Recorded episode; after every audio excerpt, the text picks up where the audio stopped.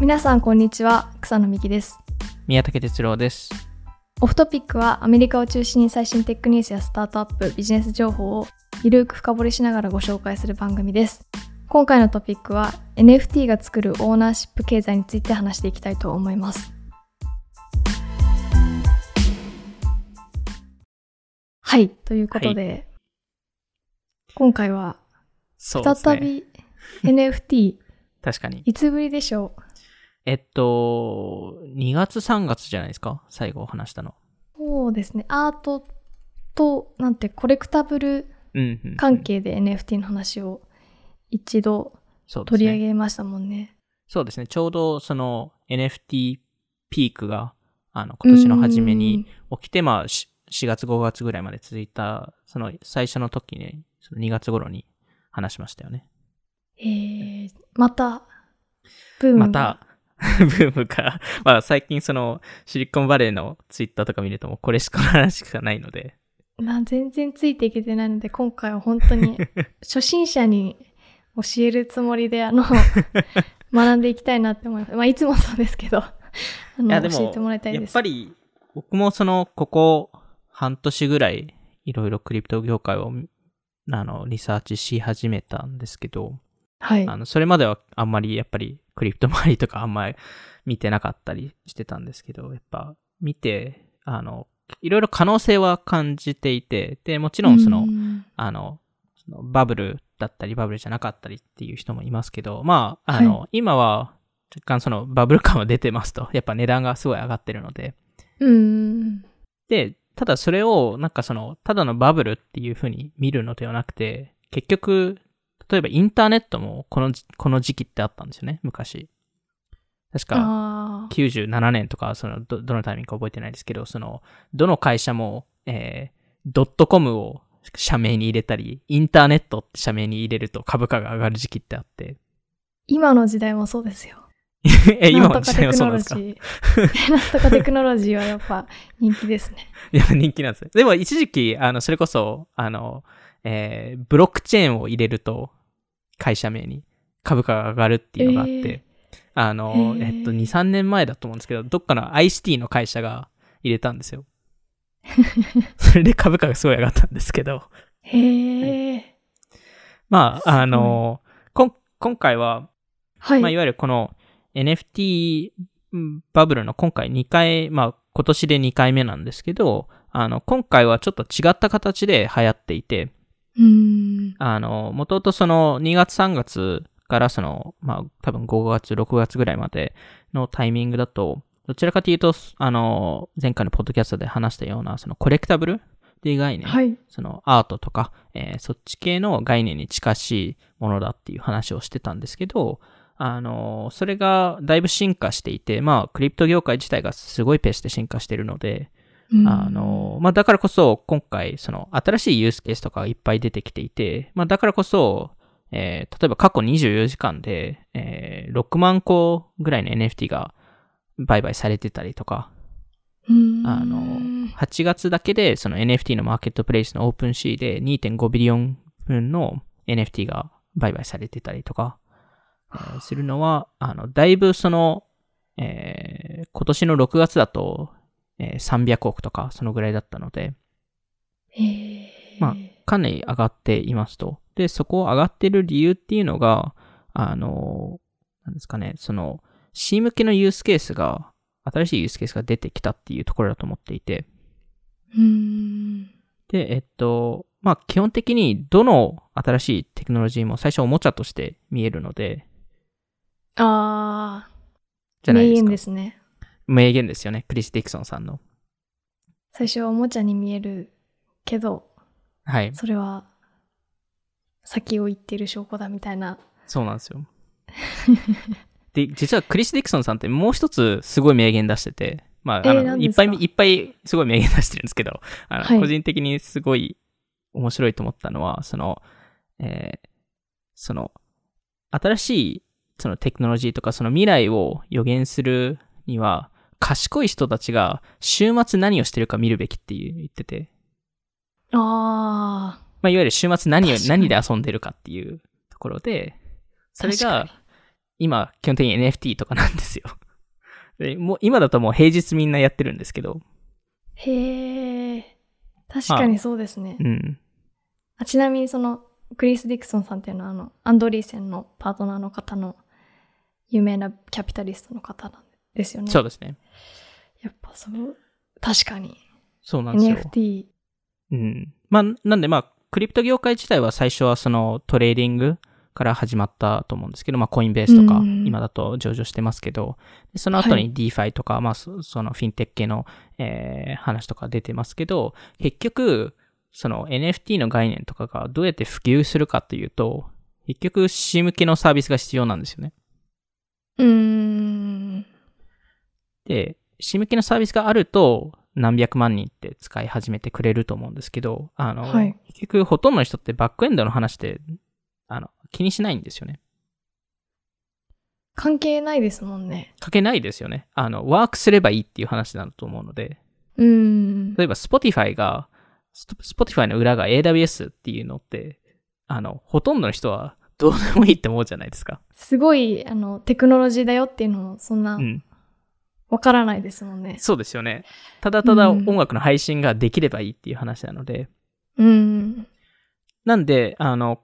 まあ、今回そのクリプトっていうのはどちらかというとテクノロジーなので NFT も基盤の技術だと思っているので、そこから生まれる新しいユースケースが出てくると普及するっていうところで、で、今回はそのゲームだったりオンラインコミュニティだったりソーシャルネットワークとかいろんな新しいものが今のカルチャーに、えー染み込み始めてるっていうところで、だからこそ普及、まあこれからするんじゃないかっていうふうに言われてるっていうところですね。で、まだまだあの、始まりの段階なので、これからではあるものの、あの、いくつか、ちょっと事例を、あの、まあ、出しながら、今は回い、いろいろその NFT が、何、どういう可能性を持ってるかっていう話をしていきたいなっていうふうに思います。ちょっと今回、まあ、いつも通りになっちゃうんですけど、あの、2回に分けるんですけど、あはの、一発目が、えーまずはその、えーネットワークを経済化するっていう話とい。か、うんその、オーナーシップエコノミーって言うんですけど、その、誰もが、参加者全員がオーナーになるっていう、えー話だったり、まあその NFT がアクセスキーになる話とか、NFT が、えー相互運用性のある SNS になるとか、NFT がミーム化できるようになるとか、そのメタバースととのあの兼ね合わせとか、まあそのポップカルチャーとのその、あの、まあ掛け合いとかそこの重要性について、えー話していきたいなっていうふうに思います。今回はそのそこの前半をそうですね。お送りするという感じではい。いや僕自身テクニカルな人じゃないので、あの、あんまりその技術的な話をするつもりも全くないので、基本的にその事例を見ながら、これって面白いですよねっていう話を、えーしていきたいと思うので、まあ、できるだけその、あの、皆さんも理解できるような形で、えー話していこうかなと、いきたいなと思います。できるかわかんないですけど。ーわからなかったら聞きますはい、お願いします。えーっと、じゃあ、あの、まずは、やっぱりその、あの、最近やっぱゲームが、えーあの、NFT 業界でも流行ってるんですけど、ゲーム自体ってやっぱりその新しいテクノロジーをマスに、むあマス向けにその普及するデバイスっていうかチャンネルとしてすごい良くて、やっぱエンタメ感があるので、そこでその楽しみならながら学べるっていう話があるんですけど、えーオレゴントレールっていうゲーム、わかりますかね草野さん？いや存じなかったわですかんないですよね。あの、PC ゲームで、あの、昔からあるゲームなんですけど、僕も実はこの子供の時遊んでて、へえあの、学校が結構ママック寄りの学校で、その時にオレゴントレールが入ってて、それを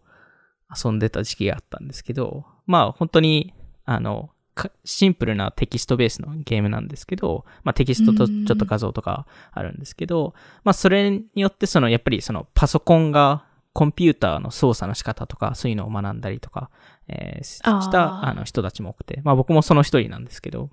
でも iPhone とか最初一番最初にあったあのバンプっていうあのぶつけるとうん。なんか交換できるみたいな。それもなんか iPhone の機能を示すような。アプリですよね。なんかしちょっと振動を与えたらうんこううん。うん何かできるみたいな。そうですよ。いや、でも本当に本当にそういう、その、シンプルですけど、その、ユースケースが、わ、めちゃくちゃわかりやすいっていうのが大事だと思っていて、それこそスマホだとバンプとか、あとアングリーバーズとか。ああ、フリック入力的な。そうですね。はい。やっぱ確か、に。そこでそのスマホを、あ、こういう風に使うんだっていう、うんあの話と、その逆にゲームの開発者とかだと、あ、こういう風に使え、使えるユースケースがあるんだ。じゃあ、こういうち違う形のフリックの、あの、やり方とかスワイプの仕方を考えて、新しいゲーム作ろうってな、なるので、なんでやっぱゲームの、その、新しい技術の紹介窓口っていうのがすごい重要だなと思っていて、まあそれこそメタバースだとフォートナイトとかロブロックスとか、まあ一体験でしかないですけど、そういうのもやっぱその 3D 世界で、えっと、イマーシブな世界に入るっていうところを示してるのかなと思っていて、で、今回そのクリプトの話なので、まあクリプトで言うと、まあ、草野さんもわかりますよね。ど、どの会社に、どのゲームについて話すかっていうのは。アクシーインフィニティですか？そうですね。おー最近でも本当に見かけますよね、このニュース。プレイしたことはちょっとまだないんですけど、そうですね。あのどういうゲームなんですか？そうですね。そもそも2017年ぐらいに実は始まってまして、このゲーム自体はう。んあの、ちょうどあの、クリプトキティーズとかの、あがローンチした多分1ヶ月後とか、そのぐらいでローンチしたものなんですけどもともとこのクリプトキティーズ×ポケモンみはい。たいなコンセプトとして作ったゲームで、そもそもでクリプトキティーズのポケモンみたいじゃないですか。そうですね。ただバトルができないじゃないですか。あー、なんかちょっとたまごっち的なあ、そうです、そうです、そうです。感じですもんね。なんかコレクタブルっあていう感覚じゃないですか、もう少し。ー確かに猫を集めて、で、増殖させるっていう。増殖？増殖じゃないですか。ブリまあね breeding なんですけど。で、まあ、このアクアクシーっていうのは、その、あの、その、プレイヤーが、その、まあ、アクシーっていうモンスターがいるんですけど、その、まあ、いわゆるクリプトキティーズのその、ね、猫のキャラクターと似たような、その、アクシーっていう、えーゲーム内のモンスターがいて、そのアクシーを購入して、で、購入して、えっと、他のプレイヤーとバトルしたりとか、えーうんするっていうのが、まあ、すごいシンプルなあの話なんですけど、アクシー自体は NFT 化されてて、なんで、うん。まあ、一つ一つちゃんとそのプレイヤーがオーナーシップ持っていて、えーで、まあ、ちょうどその、クリプトの2017年のブーム時期があって、はい。そのタイミングでローンチしたんですけど、まあ、その後ちょっと、あの、だいぶ業界が冷めちゃったので、うんあの、まあ、その期間中に結構開発とかをしてたんですけど、えー今年、まあ、すごい伸び始めていて、確か4月の売り上げが670K ぐらいだったんですけど、えー5月に3 million、えー6月に、えー6月に12.2 million。きっかけは何だったんですか？市場が、えーっと、きっかけはいくついくつかあって、まあそのユーザー数がすごいフィリピンとか、まあ発展途上国であの増えたっていうのが、えー一つうん多かっ大きかったかなっていうところですね。まあ、あの、6月に12 million の売り上げですけど、7月に196 million まで行くんですよ。わあ。で、8月直近で確か350、60 million ぐらいだったので、へえ。まあ、すごい伸びてますと。すごい。で、えっと、まあ、その、アクシーインフィニティって、えーその、遊ぶのに無料じゃないんですよね。うーん。なんで、えっと、ジョインするのに、あの、結構ハードルが高くて、高いですよね。なんか、うん見て、見てやろうと思ったら、うーん、あ、生半可な気持ちじゃダメだ。いや、できないですよ。ほ本当にできなくて。あの、僕自身、僕も、あの、その、他の人が遊んでる姿とか見たことあるんですけど、自分自身も別に、あの、遊んでなくて。まず、その、あの、ブロックチェーンとかそのイーサリウムを受けられる、あの、デジタルウォレットが必要で、で、その、の後に、その、アクシーインフィニティ専用のウォレットが必要で、で、そこにイーサリウム移管しなくてはいけなくて、で、そこお、そこから、えっと、アクシーインフィニティのマーケットプレイスに行って、まず3体のアクシー、そのモンスターを購入しないといけないんですよ。最初のポケモンでいう一番最初の相棒を見つけるみたいなそうですね。ことですねそれをでもお金払わないといけないんですよ。有料です。有料ですと。はしかも今だと大体、あの、ミニマム1アクシー200ドルぐらいするんですよ。2万円ぐらい。そうですね。で、おー3アクシー絶対必要なんで、なんで、6万少なくとも6万円はかかりますと。7万。へはいえ、で、まあ、そのアクシーを集めた3体購入した後に、えっと、アあの、アプリをダウンロードして遊ぶんですけど、あの、まあ、その、各そのアクシーが、えー NFT 化されていて、えー全部違うんですよ。で、いいろんな形で違うんですけど、えーまずはその、あの、ポケモンだと、その炎タイプとか水タイプとか草タイプとか、あの、そういうのはい。があるじゃないですか。で、その、うん。えーあの、水は炎に強いとか、炎は草に強いとか、あ草は水に強いっていう、あの、まあ、その、強み、弱みっていうのが、はい、うん。あるじゃないですか。それと似たようなコンセプト、アクシーがあって、それが、あの、炎とかではなくて、と僕もな、なんでこういうネーミングにしたかわかんないですけど、ビーストとかバードとか、ムーンとか、ナットとか、スターとか、なんかいろんなものがあるんですけど、何が何に強いのかちょっと難しいですね。そうですね。だから、あの、ちゃんと、その、あれはあるんですけど、図があるんですけど。あの、で、プラス、各アクシー自体が、あの、いろんな、その、えー要素っていうんですかね、その、耳だったり、目だったり、その尻尾だったり、違うんですよ。はい。その、持ってるユーザーそれぞれ全部違う持ってるアクー。シーが。ああ。アクシー自体が、その、例えば、この、この目を持ってるアクシーの方が、ちょっと攻撃力が高いとか、ああ、もう本当にそのユーザーが持ってるそのアクシー、はい全部違う。全部違います。それぞれ。で、違うのは、そのアクシーの色とかそういうのもあるんですけど、そのアクシーの目とか耳とか、その尻尾とか、その、えー、そそういうのが組み合わさって、はい。うーんで、違うっていう形で。で、そ、で、さらにその、バトルするときに3対3なんですよ、基本的に。それは3ユーザーってことです。3 3アクシアクシー、3アクシーですねだからこそ最初に3アクシー購入しないといけないんですよ。ー。なるほど。で、そのアクシーのコンビネーションによって強い弱いっていうのもありますし、うーん。なんでそこのいいコンビネーションを、その一体すごい強いアクシーだけではなくて、そのいいコンビネーションのアクシーを考えないといけないと。え、でもめ、なんかポケモン好きとしてはめっちゃ面白そうですね。あ、でも本当に多分ポケモンのその、あの、6体の、そのチームを作るのと割と似てる考えだと思います。へなんで、まあそこで、その、えーそのプレイヤー同士でバトルするっていうパターンもあれば、えーあとはそのゲームが用意したそのデイリーのクエストとか、えーうんそういうのを、えっと、えーそこでバトルをして、そこで、えっと、SLP っていうトークンをもらえるんですけど、まあいわゆるゲーム内通貨ですよね。ーはい。で、そのゲーム内通貨をもらって、3つのことができるんですよ。うんで、えっと、まず、そのトークンを使って、新しいアクシーを作るっていうか増殖させる。うーん。その2体のアクシーを組み合わさって、で、新しいアクシーが1体できるっていうもので、で、各アクシーは7回までしか増殖ができなくて、うーん。で、えっと、1回目は、えー、だいたい100ドルぐらいかかるんですよ。その、あの、SLP トークンを、その、あの、通貨で、あの、例えると。なるほど。なので、まあ、100ドルで1体新しいアクシーができるので、で、今、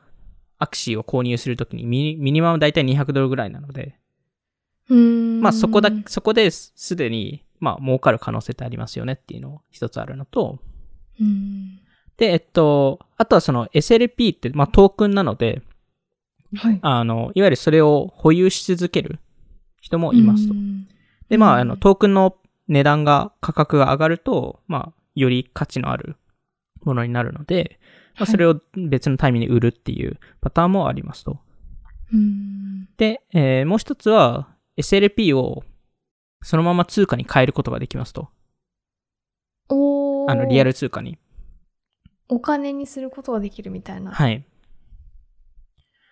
で、そ、まあ、ほとんどの人はそれをややるからこそ、このアクシーインフィニティがその play, play to earn model ってよく言われてるんですけど、はい。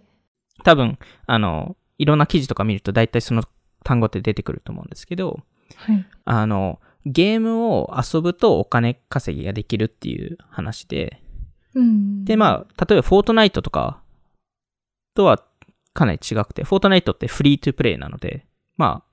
あ、あの、遊ぶのは、えー無無償ですと。はい。で、そこで、えっと、スキンを買ったりとか、そのアセットをか買って、えっと、それで、えっと、あの、まあ、課金できますと。うん。で、このフリートゥプレイのモデルって実は2つ種類があって、1つはフォートナイトは、あの、えーその、デジタルスキンなので、基本的に見た目だけじゃないですか。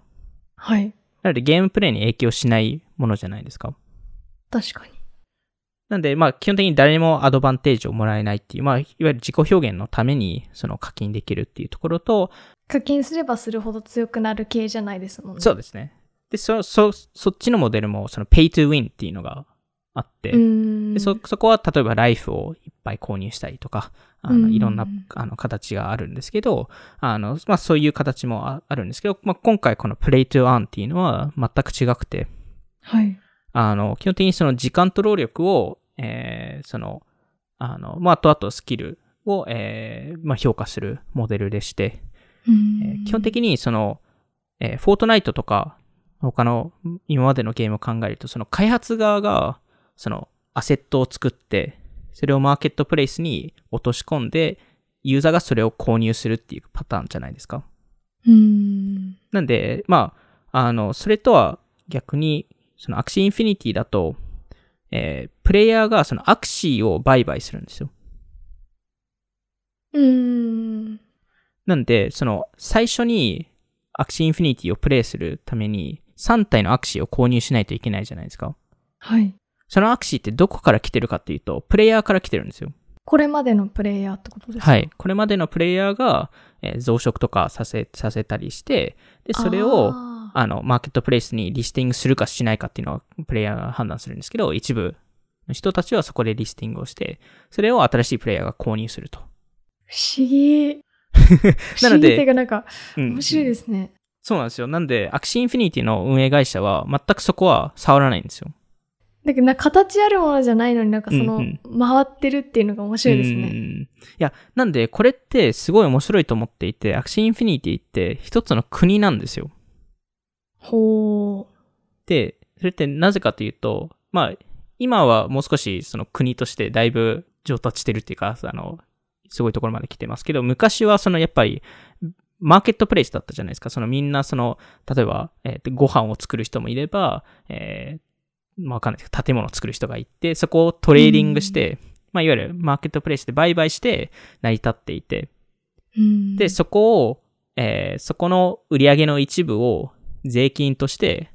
えー政府が取るっていう形だったんですけど、これって同じ概念が今生まれていて、えー物の売買はアクシーで、で、えーそこのつ小さい手数料を政府が、まあ政府っていう、まあ今回はアクシーインフィニティの運営会社ですけど、取って、で、そのお金を使ってゲームをよ良くするっていう話で、でも基本的にプレイヤーがオーナーなんですよ、このゲームの。まあ、なんで、まあ、ここの、やっぱり重要なポイントって、その、プレイヤーが基本的にこのゲームを全部動かしていて、うんで、えっと、そこで、えーまあ、その売買があった時に小さい手数料を、えーゲーム会社がと取るのと、その、えー増殖させるためにコストがかかるので、そこのコストの、えーを政府に、政府っていうかまあ、そのゲームの運営会社に払うんですけど、えーまあ、そこが、その、プレイヤーベースでやってるっていうのが、えー大きな違いですと。で、えっと、まあ、これって、えっと、いろいろ、あの、まあ、どういう人たちが、えー使うのかっていうと、まあ、今、多分一番ユーザー数が多いのがフィリピンで、うん。で、フィリピンは、えーまあ、なぜ、えーここを、えーこのゲームを遊んでるかというと、まあ、いろいろ理由はあるんですけど、まず、えー、大体、その、1日、あの、アクシーインフィニティを遊ぶと、平均的にプレイヤーはだいたい 230SLP をあの稼げるんですよ。で、それって、あの、何円ぐらいかっていうと約3000円ぐらいなんですよ。おー。けゲームにしては結構、まあ、ゲームにしては悪くないと思うんですよね。はい。で、一応トップのいい選手だと、だいたい1日 600SLP ぐらいなんですよ。それそれって何円ぐらいかっていうと8000円ぐらいなんですよ。おー。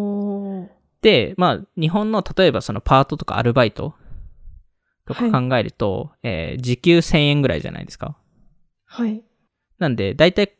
アクシーの、まあ、いい選手になれば、だいたい7時間、8時間ぐらいの労働と同じなんですよ。いい選手っていうのはな、どうやっていい選手になれるんですか？えっと、いいバトルに勝つ握とか、ああの、ーバトルに勝たないと SLP とかってもらえないので、手あー、なるほど。で、やっぱ勝つには結構スキルとかが、まあ、どういうコンビネーションでやるとか、どういう、どのタイミングで攻撃するとか、そういうのを考えないといけないので、まあ、そこ、そこでちょっとスキルセットの、あの、スキルレベルが変わるんですけど、あの、まあ、いい選手だと、8000円ぐらい。で、それを、まあ、その、パートとかアルバイトのレベルで考えると、まあ、悪くはないんですけど、うん。まあ、ただ、日本人からすると、まあ、そんなリスク取りたくないじゃないですか。そもそも。最初にうん。高い入場料がいりますよね。そうです。高い入場料が必要ですし、まあ、8000円も毎日稼げるかもわかんないですし、えうんー、で、しかも、まあ、あの、普通に、わかんないですけど、例えばコンビニで働いたら、まあ、あの、仕事としてもしかしたら面白くないかもしれないですけど、あの、あの、まあ、ベースの給料はある程度もらえて、まあ、おそらく8000円以上は、ね、あの、もらえる人はもらえると思うので、うん。なんで、まあ、日本で流行らないのは、やっぱそこが一部理由としてあるんですけど、例えばその発展途上国とか見ると、やっぱりそのフィリピンとかコロナでかなり職を失った人も多かったので、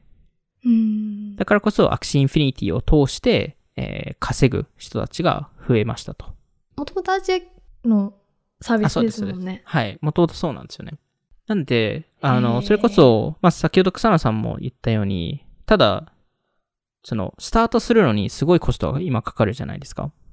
コミットさせられますよね、ある意う味。ん。で、600ドル、まあ、その、やっぱりその発展途上国の人たちからすると、いきなり600ドル払うのって無理なんですよね。私でもちょっと躊躇します。まあそうですよね。ほんと、うん、わかんないってなりますよいね。やー、わかんないってなります。なんで、新しい、それに、その課題を解決するための新しいモデルが出てきて、それがこのスカラシップモデルっていうんですけど、うーん。あの、ここで多分一番有名な会社が、イールド・ギルド・ゲームズっていう会社で、最近、アンドリーセンからも調達した会社で、まあ、ちなみはいに、あのラウンドの話を聞いたときに、めちゃくちゃホットなラウンドだったので。まあ、いろんな人がやっぱ入ろうとしてたんですけど、はい。まあ、いわゆるその、えー、イールド・ギルド・ゲームズが代わりに、えー、アクシーを購入しますと。で、それをレンタルしてあげますと。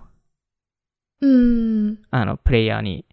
で、そのプレイヤーは、その稼いだ、その、1日の、あの、わかんないですけど、例えば 600SLP を稼いだら、そのうち10%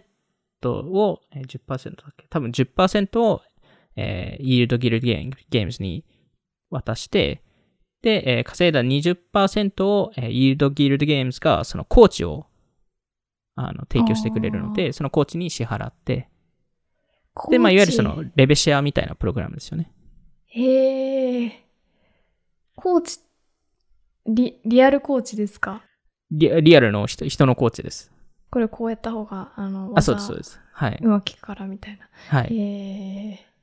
すごい。で、ちゃんと、その、なんか、とりあえず誰でも受け入れるっていう話ではなくて、ちゃんと募集してて、あの、いろんなし人が、あの、自分の履歴書をイールドギルドゲームズに送り込んで、ん。で、そこで選んでやってるっていう感じなんですけど、へえ。雇用が生まれてますね。あそうです、そうです。本当に。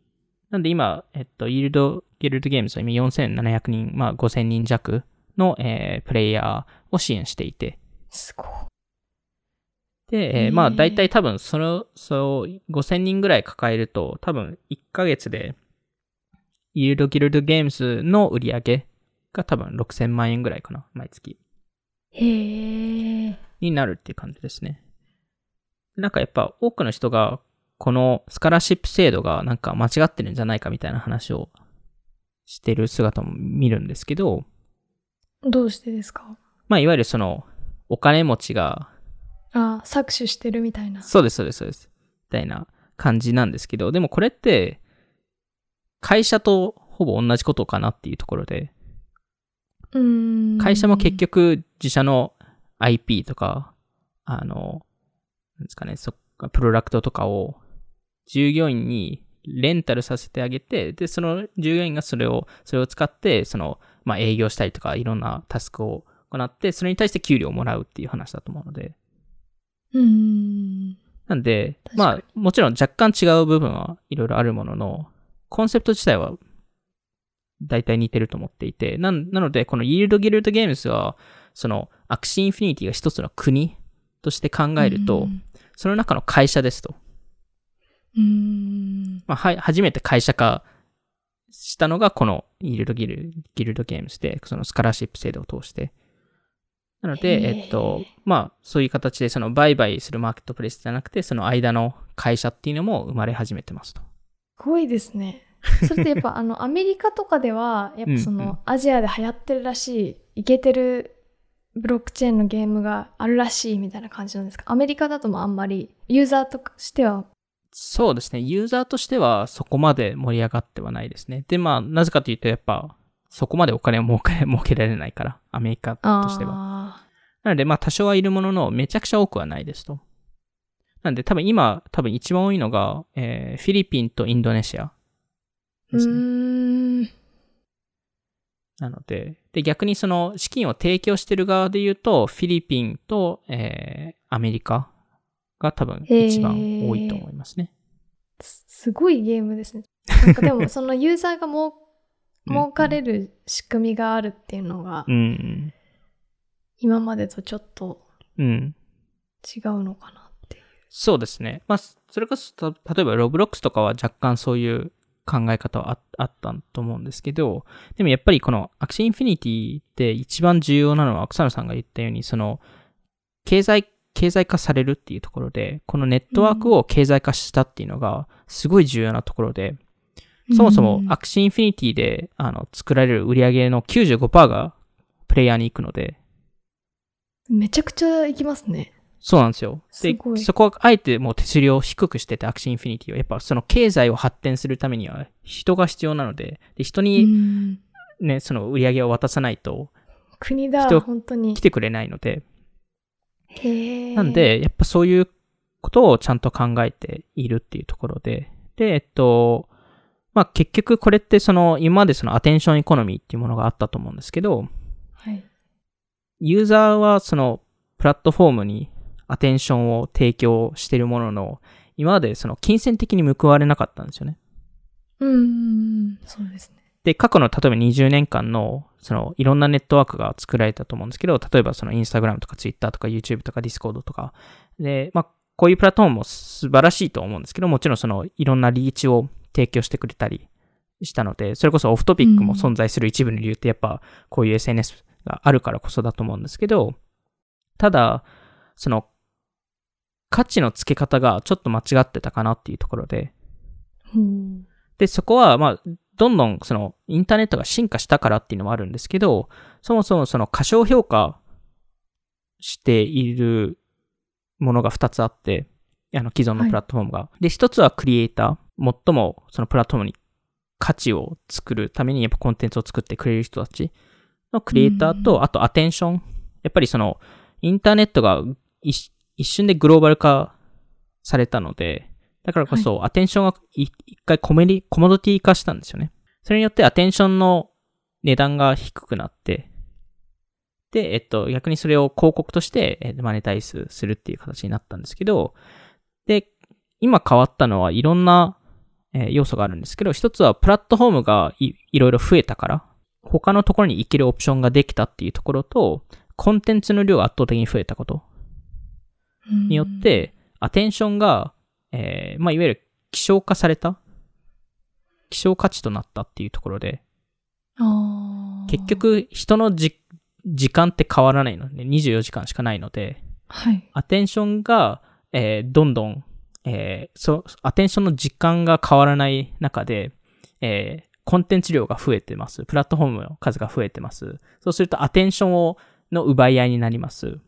分散されちゃいますもんね。そうですよね。なので、アテンションの、あの、価値が上がるんですよね。で、そうすると、アテンションでな、これだけアテンションを提供してたり、アテンションを作っている人たちからすると、なんでそれで、えーマネタイズできないんだってなるんですよね。で、そこで生まれたのがこういうアクシーインフィニティとかだと思っていて、で、まあ、うん。もちろんその、Web、Web2.0 の世界でも似たようなことってできると思うんですけど、ただ、えっと、えーまあやっぱブロックチェーン上でやるからこそ、その最初からまあそういう基盤のインフラが整ってるっていうところもあって、あの、まあその、勝手に、例えば Facebook がこういうことをやっても、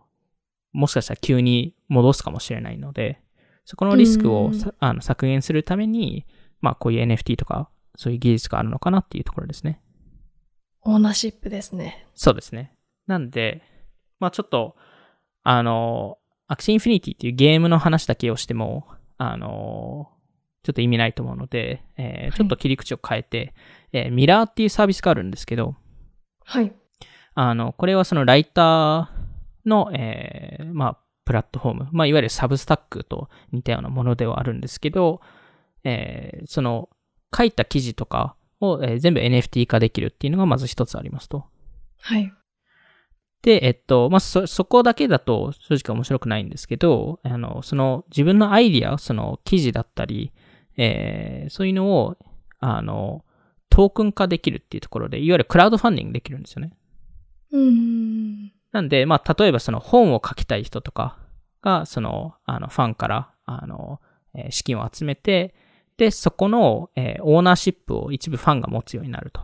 まあ、そういう形、まあ、例えばそれは本だけではなくて、最近あの、えーニューヨーカーの、あの、記者あの記者っていうか、そのコントリビューターのカイル・チャイカさんも最近ニュースレターのファンディングをミラー経由でやったんですけど、うんあ、の、まあ、そこでその参加者が、えーその NFT、ミラー経由で NFT を購入して、でそこで、あの、彼のグループに入れると。うんで、そこのグループに入ると、二つ多分大きなメリットっていうのが提供できて、一つはその、そこから生まれた売り上げを一部スプリットできるっていう機能がミラーがあるんですけど、はい。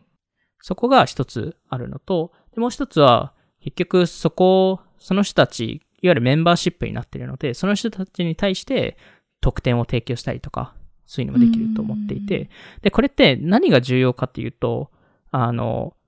例えばオフトピックとかって記事って、あの、いろいろ書いてたり、まあ、ポッドキャストとかでも、あの、いろいろ話してますけど、やっぱりいろんなところからインスピレーションを受けてるわけじゃないですか。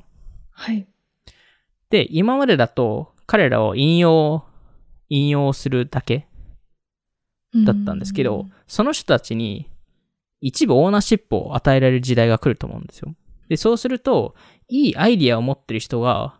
いろんなところからマネタイズができるようになるんですよ。で、それって結構ニュースレター業界とか、そのコンテンツ業界は変えると思っていて、今だとやっぱサブスク型なので、もう毎週出さないといけないっていう感覚になるじゃないですか。うん。でもそうではなくて、いいアイディアを出すの、出すのがちゃんとマネタイズできるっていう。で、そこを、そ、いわゆるそこ、そこが、そのいいアイディアを持っていれば、いろんな記事とか、いろんな場所で、えーオーナーシップをもらえると。うん。っていうのもあるので、まあ、いろんな形のこのオーナーシップっていう、えー概念が、えー出てきていると思っていて、で、もちろんこれって、その、あの、例えば Web、あの Web2.0 とか、そのリアルな世界で見ると、アルファっていう、あの、D2C の会社があるじゃないですか。元グロシエのそうですね。方がやられてた、はいも。うちょっと D2C じゃなくなってしまった、そうですね。はいソ。フトウェアにピボットされた。はいはい。で、アルファってもともと、今はちょっとやってる、やってないと思いますけど、あの、その、顧客第一に、まあその、も、やっぱ元グロシエだからこそだと思うんですけど、顧客と一緒にプロダクト開発したいっていう思いがすごい強くて、はい。で、そこのプロダクト開発に貢献した人たち向けに、その、会社の利益の5%を渡すっていうグループを作ったんですよ。うーん。で、それも結局、その顧客が一、その、アルファのオーナーになると同じことで。はい。で、やっぱりこう、そのオーナーになるほど、やっぱりそのブランドのロイヤリティが上がりますし、うん。そこのコミットもしてくれるので、なので、この、今まではその、なんですかね、その、株とかそういうものでオーナーシップを提供してたんですけど、やっぱ株のやり取りとかってめんどくさかったりとか、お金かかったりするので、それをより簡単にディストリビューションするっていうやり方が、まあこの NFT とか DAO とかの話だと思っていて、で、それこそミラー以外にも最近、あの、まだローンチをしてないですけど、ロイヤルっていう、その、ファンがアーティストの曲を、えー一部投資できるとか、うーん。えーあとはその、最近だとその採用プラットフォームまで、はい。あの、似たようなものが出てきて、ブレイントラストっていう会社が、その、えーフリーランスの人たちが、あの、オーナーシップを持つ、えー採用プラットフォームを作っていて、えーどういうことですか？それ。あの、今までだと、プラットフォームが、その、インフラを提供してるわけじゃないですか。なんで、その、まあ、マーケットプレイスを作ってるので、そのフリーランスと、えーその、会社を集める場所を作っていて、だからこそ、まあ、20%取ったりとか、えーしていたんですけど、今回は、えーフリーランスの人たちが入ると、まずトークンをもらえて、はい。で、そのトークンを、えっ、と、活用して、その、プラットフォームがどういう方向性に動くかっていうのを投票できるんですよ。どういう方向性に行くかっていうと。例えば、手数料を変えるとか、例えば、その。えーまあ、根本的に、えーこういう、わかんないですけど、例えばこういう広告をかけるとか、まあ、ちょっとど、どこまでの判断できるかわかんないですけど、本当になんかサービスの国化ですうね。ーん、いや、本当にそうですよね。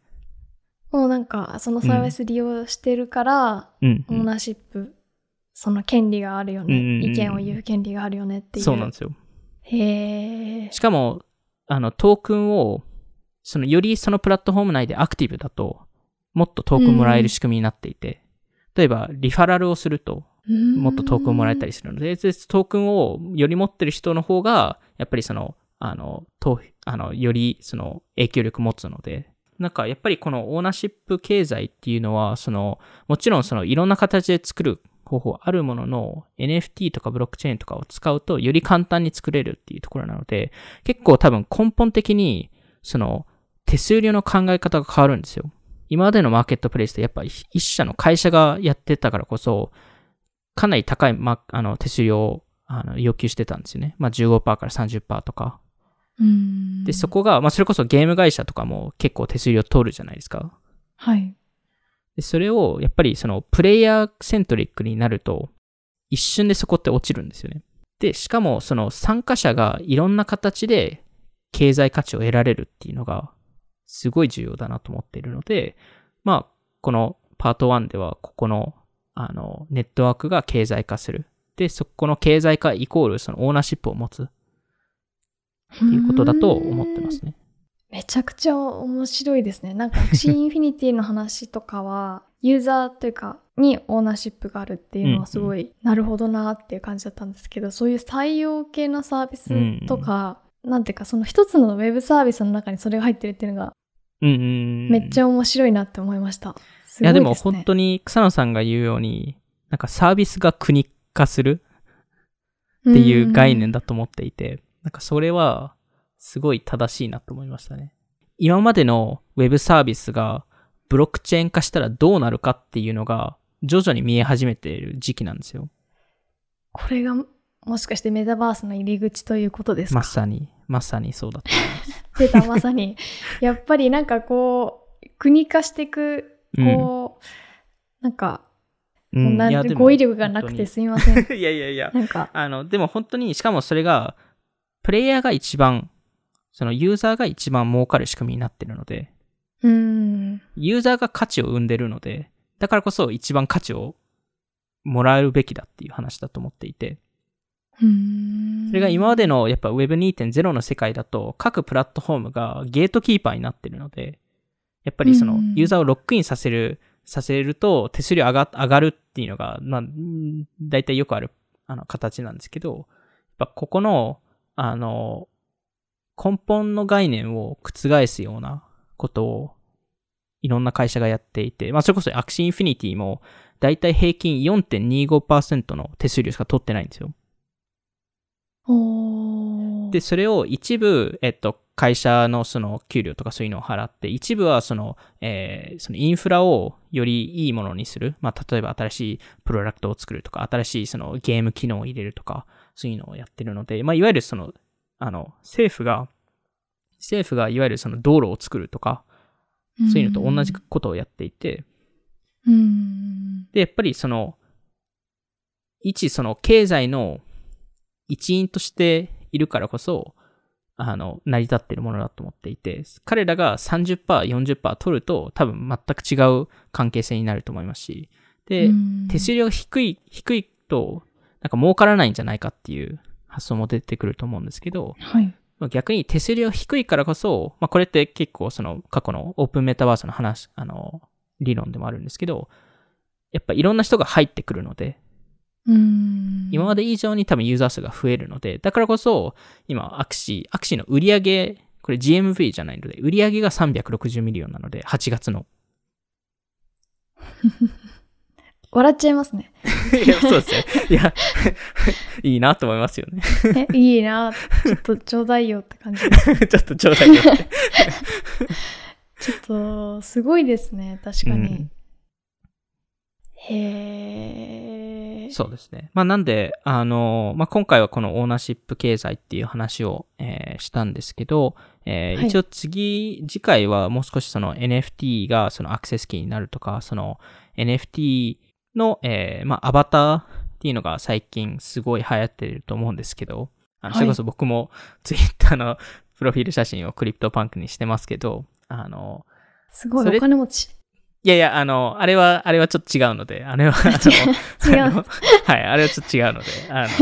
の、そんなお金持ってないです。ええー、いろんな、はい。また、次回お願いします。そうですね。はい。なので、はい、まあ、あの、この JPEG、アバターっていうのは JPEG だけではなくて、実はいろんなことが、えできる、そのコミュニティ化とかそういうのができる、え新しいそのツールなんですよっていう話を次回したいなっていうふうに思います。で、で、直近の NFT プロジェクトで言うと、まあ、あの、シリコンバレーがみんな騒いでますけど、ルートって LOOT